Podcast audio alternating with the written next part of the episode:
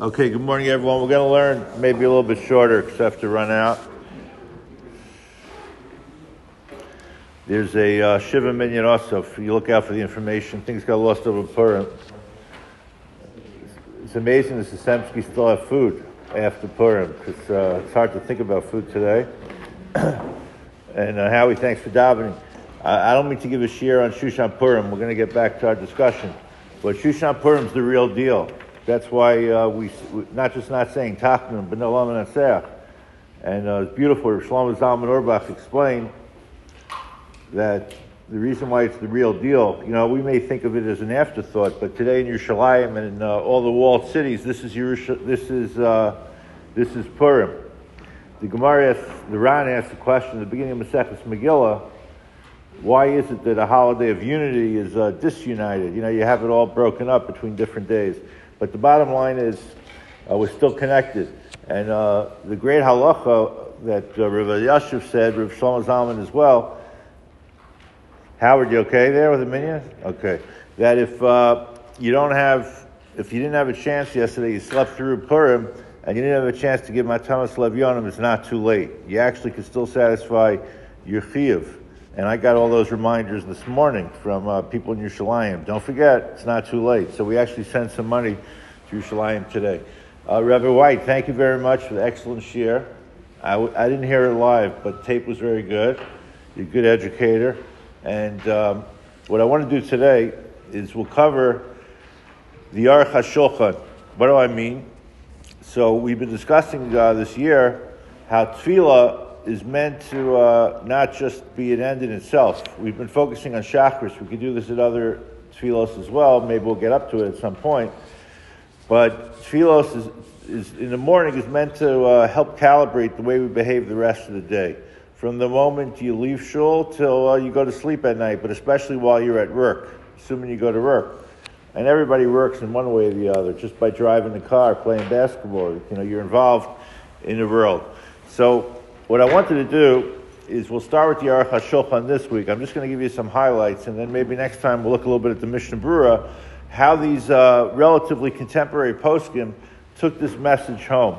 And you get a sense of how many halachos apply, halachos that we may not necessarily uh, think apply, apply every single day to our lives. And that what I've been trying to show, and will reinforce today, that part of uh, davening is to think about the day ahead. How are we going to handle these many issues? You'll notice that uh, when we go through this, you're going to see a number of psukim from Parshas Kedoshim. You'll see also from Mishpatim. These are parshas I always say they seem a little bit all over the place, chas v'shalom, but in many ways they reflect the, the busyness of life, the daily life, popping from one thing to the next. So if you look in the Aruch HaShulchan, I'm just going straight today, very easy and we're not going to read through all of it, but I gave you certain uh, highlights.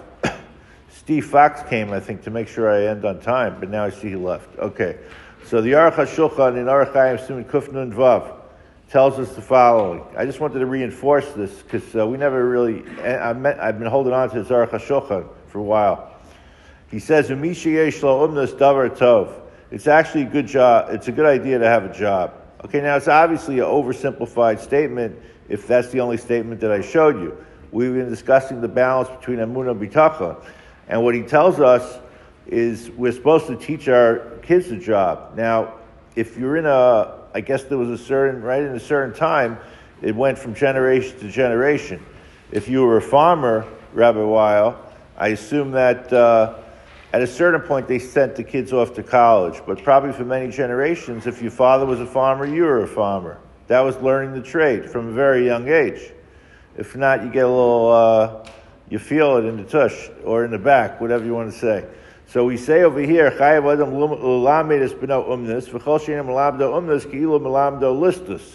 Right? You know what job you teach your kid? If you don't get them ready for you have taught them a job.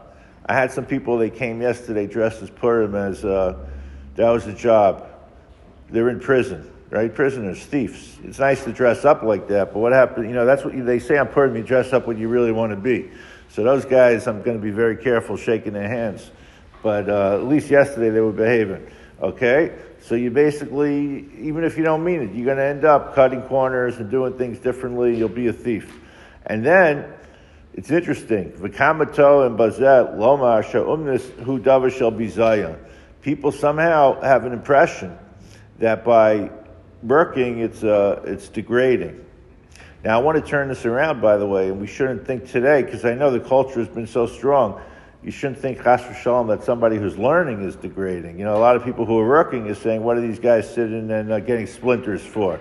So you always could elevate yourself by putting down other people. It all has to be in balance. And then we know,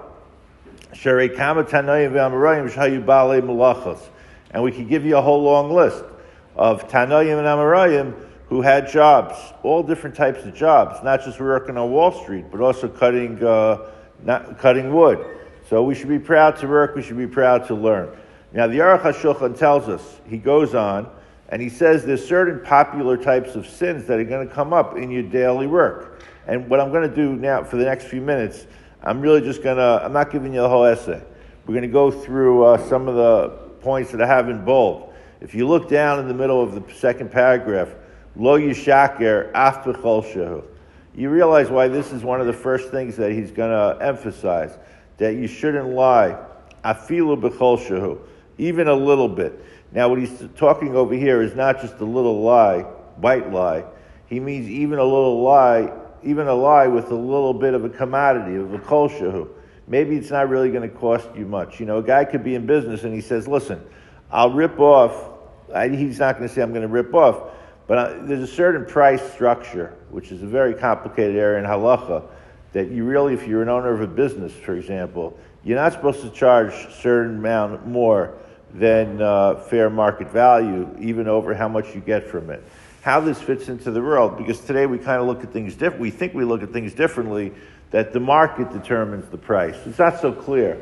Anybody who opens a business has to really sit down, lahalacha, and figure out what's the price. So, without getting into all the details now, because I'm not going to be able to settle all these issues, but let's say a person, you know, you're allowed to charge, let's say, a sixth more than, than you paid for it. I'm just giving you a number. So you decide, listen, you're going to do a penny more than a sixth. You do that to, uh, you know, you have 100,000 customers, you know, over the course of a week. I don't know, that's probably a lot. But okay, those pennies add up. It's only a kol shehu. Maybe technically each one that you're taking isn't even a chiyuv of stealing, because chiyuv of stealing, you know, from Torah law has to be a certain level. But you're still a shakran. You hear? So that's the point. You could come up with justifications. Lo yishakar af b'chol shehu. And then he goes on, which is very important, halacha. Anyone who's going to deal in business, business doesn't just mean retail. It means rabbinate also. It means uh, farmer also. It means uh, Uber driver also. Whatever business that you're in. So you may think sometimes that you get frustrated. We you not may think we get frustrated by people. Our customers aren't always the nicest. Wholesalers aren't always the nicest. It's not hard to lose your temper. This is going to be a big issue. So therefore, you have to keep in mind V'lo yicharif. You shouldn't uh, insult people. I mean, some people's middle name is insult, but you, you can't insult people. And v'lo yichos, right? And you can't make people, uh, you can't be angry. Now, what some of the other commentaries put in here, which, which the Aruch HaShulchan happens not to mention, is the issue of nicknames. You know, a lot of times in a, in a business setting, people have nicknames. So which you know one guy could be slowy, you know, slow guy. You know, you're always the slow guy. Another guy could be shorty. But you know, the particular insults relating to work. You know, you take lunch all day or whatever your name is. So you have to listen. You could fire a guy. There was, there was a book a number of years ago. It all fits in halacha. Did you read the book From Good to Great? So it's a very interesting book about business. You know, it talks about if, if a guy, one of your employees is going to come over to you and says, I resign, and you say, ah, Baruch Hashem, you probably shouldn't be working for you because your relationship's not going to last too long. Now, sometimes out of midos, the person's been working you for a certain amount of time, or you know that he has a family, so you're going to keep them along, but then they have to work hard. So these are, this is what ends up coming up. I, am trying to just uh, show you in the Aruch HaShulchan, this is the Siman under Hilchos Beis HaKnesses of Hilchos Masa Matan. So everyone knows their own personal challenges during the day. You know your own personal workers, employers, employees, pe- people at home that you deal with. Your tefillah is going to be calibrated differently based on who you're thinking about. So I'll just give you a few other examples. Know yourself. This is down to Sif Hey. Even though we were all created by Hashem, some of us are going to be different. Now, some of us, some of it's going to be based on the way we were raised. Some of it's going to be based on our own nature. Yesh mishahu ragzon, right? There are certain people, they have, how do you want to translate ragzon, Rabbi White? They're rogas, they're angers, they're, they're, uh, they're people who are enraged more. That's their natural way to go. There are people that are softer of heart. Now that doesn't mean the person who is a, a ragzon, does, he's done for life. Chas v'shalom. You know, according to Chazal, Moshe Rabbeinu was actually a ragzon. It's based on Chazal and a Medrash. It's not clear it's actually a Medrash, but it's brought down by the Tiferes Yisrael that people wanted to see the great Moshe Rabbeinu. Someone drew a picture of his face. It probably never existed, but either way, the Tiferes Yisrael brings us down. And they saw that Moshe was an angry man. Inside, you could think about all he went through, Michael, in his life, but at the end, he was able to work on his midos. So that's what anger management. So this is what the Aruch HaShulchan is saying. Yesh, there are people who are ragzan. There are others that are rachalev. Yesh bal gaiva. There are those that are very. Uh, they claim to be modest all the time. That right? There's nothing like being more arrogant than saying I'm the most modest person. You win the award for modesty. That's a bal gaiva. And he goes on to explain there are people who are miserly. There are people. So what's the goal? The goal is to say in front of court what could I do? I'm angry. I'm, I'm a. That's not the answer. If you look down, Besichlo, you have to use intellectual uh, tools, Gaber al Tivo, to overrule, to, to conquer Ezehu Gibor, Akovesh Yisrael, al Tivo. Right? This is one of the greatest challenges for a Jew. It's a great challenge for everyone. You try to balance and have your yetzer tov beat your yetzer hara. Uksiv halachta bedracha. And ultimately, the goal is to emulate Hashem. Mahu rachu. Going down the Aruch HaShulchan, we're going to make it through the whole Siman, says maybe you need guidance at times, right? None of us uh, could do it on our own. Hopefully, if, if you're blessed with a good spouse or the memory of a good spouse, to calm yourself down, but also to connect to Chachamim. There's a special mitzvah in the Torah of devekus b'chachamim, of clinging to Chachamim. If not to Chachamim, the Rambam says, then the students of Chachamim. This is not for the purposes of Talmud Torah. That is, that is one of the reasons you have Chachamim, but to give you the Torah guidance as far as behavior, right? And much of the Torah guidance, what the Aruch HaShulchan is taking away here, and many others are taking away the teachings of the Rambam, where the Rambam tries to, who tells us to find the middle path. Don't go to an extreme. We're not just talking about in religious behavior, but in our midos. Then we throw in a very beautiful halacha in Sif Zayin. The, the Aruch HaShulchan reminds us during the day, don't forget about the mitzvah of Yahavta Recha Kamocha. This may allow us to maybe give some people breaks. You know, we all wake up sometimes on the wrong side of the bed maybe your worker, maybe your boss, something tough happened at home, or you know from the IRS or from ever, wherever it took place. Try to imagine if you were having a tough day once in a while, you know, 365 days a year, how would you want to be treated? Now, very tricky what you have in Sifches, as well as in Siftes, which I covered, I skipped, and Sif Yud, is the idea of Tochacha. It says, I told you a lot of this comes from Parsha Kedoshim. It says, We're not, you're supposed to correct someone. We're not just talking about somebody who works for you, or especially if you're an employee, you better be careful to correct your boss too much. You're not going to have a job the next day. But in general, let's say you're working with someone and you see that they're not behaving properly.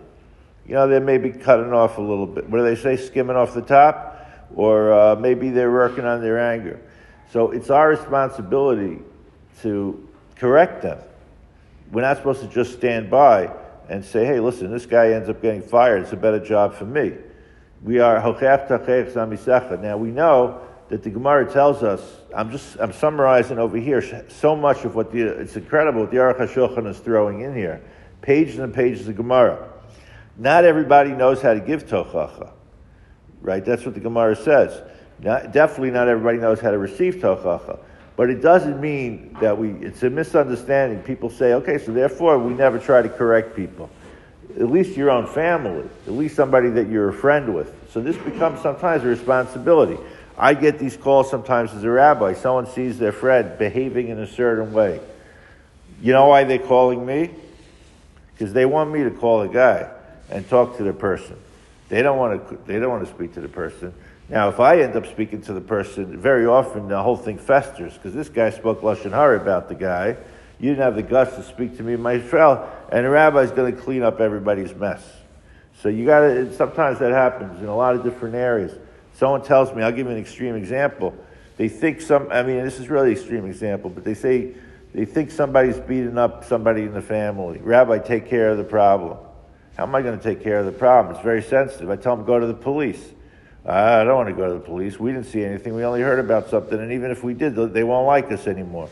So this idea of tochacha is such a big discussion eh, during the day. So part of what we've been trying to show is this is part of what tefillah is in the morning. Like how do I deal with all these challenges? Oh, I'm just going to give you a few more. Now the Shulchan Aruch reminds us. This is the Aruch HaShulchan. The Aruch HaShulchan says, "Chayiv adam lahazir b'yisam v'yalmanos v'nei she nafsha shefela." We've been discussing this in the Medrash here. There's a special population. You know, we want to say everybody's treated equally. Not necessarily true. Yisomim and almanos, people that are widows, and almanos are supposed to be given special treatment. They have a closer relation with Hashem. Rabbi Cheskel Levenstein says, Kara Hashem Karav. That means Yisomim and Almanos. So we're supposed to give them special treatment, special sensitivity. Person Chas Shalom loses a loses a relative, then they come in 20 days later and they ha- they don't have their job. It's terrible, right? So as much as we want to be equal to everyone, we're not supposed to be equal to everyone. There are people that need special treatment. There has to be a balance, of course. The uh, in Sif Yud Gimel, we're almost there. If it was as easy as said, it would be a lot easier. The Rambam tells us, Peperik Zayim Mehilchus Deos, Hamiragel Bechaver over below Say, Why we need the Rambam to teach us this? It's in the Torah. That you can't speak Lashon Hara. Now, you can't speak Lashon Hara. Now, this becomes a very sensitive issue at a job. Because let's say you're working, very nice. Let's say, very nice. Let's say you, um, you can't speak Lashon Hara at a job. But let's say I have a guy who works for me, and it's my responsibility to report to the boss. So all of a sudden, the guy is going to say, listen, Rabbi, I mean, you know, Yankel, how could you rat on me? It's Lashon Hara. Okay, there's certain Lashon Hara that's not Lashon Hara because it's part of your business arrangements. We're talking over here when it's not allowed, right? There's certain times. The, the Aruch HaShulchan says sometimes by not speaking Lashon Hara, you're going to kill people. I know that somebody's going to kill somebody, I say I'm not going to call the police because it's lashon hara. Or I know someone, God forbid, is abusing someone. Now I'm going to be quiet. Chas. You know what it says in the pasuk? Lo telech rachel. Right afterwards, al tamar adam reyecha. So the Yarach, the the Nitziv said, don't use lashon hara as an excuse, and you'll end up seeing people get hurt. The problem is most people. They speak, many people speak lashon hara when they shouldn't, and they don't speak lashon hara when they should. There's a lot to daven for. And then the last paragraph, which is an incredible paragraph, which is so basic to the way we interact with people, or many people interact, is revenge and a grudge. You know what? What's the difference between a revenge and a grudge? Revenge, the Gemara gives a classic example. I, I, Yankel goes over to Barrow one day and he says, Lend me your hammer. You know, they're dealing, these were Jews and they still knew how to build things. Not in my family, right? Let give me, you know, uh, my neighbor, you're a very handy guy, right? So I say, Glenn, do me a favor. I knock on your door. I say, lend me a hammer. Say, Baum, no way. No way in the world am I giving you a hammer. I see what you do when you lift a hammer. So then, sure enough, the next day, you come to me because you know I have all these tools that I don't do anything with them. And I say, absolutely not. You didn't give to me, I'm not going to give to you. You see what's going to happen to the dis- it's not just the action. These are going to be two neighbors that will never talk to each other, will never eat together, will never, you know, have a party together. And what's that? Yeah, exactly.